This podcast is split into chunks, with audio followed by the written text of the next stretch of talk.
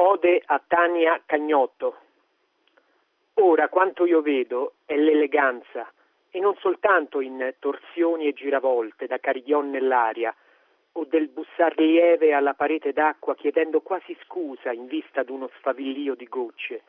No, non solo in questo è l'eleganza, ma nel donarti al mondo.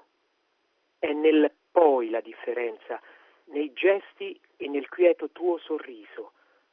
Così delle tue parole mi invaghisco, limpide come se le stessi pronunciando sott'acqua, ove il mondo non si sente e i sospiri sono eterni se qua si ha visto marmi e busti e colonne e capitelli in un sereno affresco classico, ove tu sei una divinità fluviale.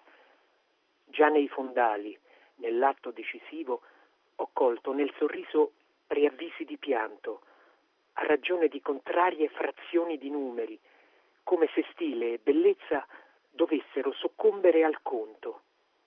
Da amor cortese il tuo eloquio a commento, bimba sperduta e da stringere, leggera e forte, pur se esiliata dal podio.